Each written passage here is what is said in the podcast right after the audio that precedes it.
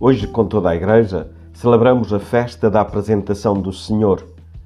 40 dias depois do seu nascimento, Maria e José levaram o menino Jesus ao templo para cumprirem as prescrições da lei. Esta é também chamada a festa do encontro, o velho Simeão, em quem podemos ver representada a longa espera do Messias, vai ao templo, movido pelo Espírito, recebe Jesus em seus braços e fica imerso na sua luz, dizendo, entre outras coisas, Senhor, os meus olhos viram a vossa salvação, que pusestes ao alcance de todos os povos, luz para se revelar às nações. Simeão, envolvido pelo Espírito Santo, não se cansou de procurar o Senhor. Podemos dizer que cuidou de tal modo da sua vida interior que pôde acolhê-lo, abraçá-lo e sentir-se abraçado por ele.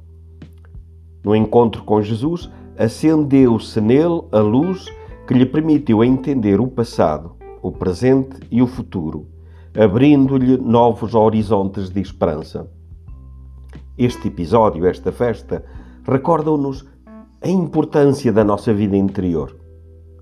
Só na intimidade verdadeira com Deus encontraremos a luz que nos permitirá ver com esperança a situação histórica em que vivemos. A este propósito, recordo dois pensamentos que nos últimos tempos nos dirigiu Margaret Carram, atual presidente da Obra de Maria. Permanecer como Maria em recolhimento, em oração, envolvidos pelo Espírito Santo, ao mesmo tempo ir aonde nos chama Jesus abandonado, com as mãos estendidas a todos, sem excluir ninguém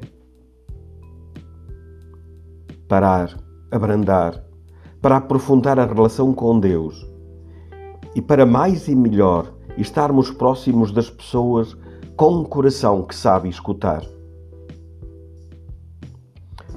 Também Chiara Lubick escreveu: Se não fechamos as cortinas da alma com o recolhimento, tu, Senhor, não podes sair do centro onde te encontras e entreter-te conosco como o teu amor por vezes desejaria.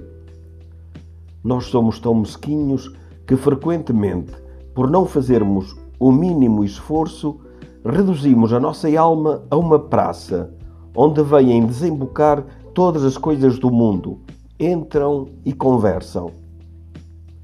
Deste modo, tu é, que és o Santo, não te podes dar a nós, mesmo se o desejas tanto mesmo se o nosso pequeno esforço seria largamente recompensado pelo teu amor, trazendo conforto e sustento à alma, dando-lhe a força para viver a vida mais verdadeira no meio do permanente outono do mundo.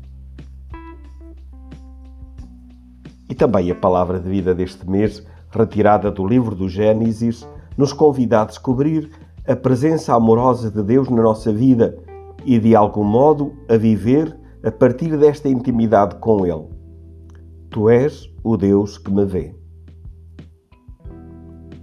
Neste dia tão especial da apresentação do Senhor, do encontro com o Senhor, peçamos a graça de aprofundar a nossa relação com Ele, de sermos capazes de abrandar, de parar, para ter tempo de qualidade com Ele, para depois vivermos mais iluminados então hoje recordemos esta passa-palavra: cuidar da vida interior. Vamos juntos.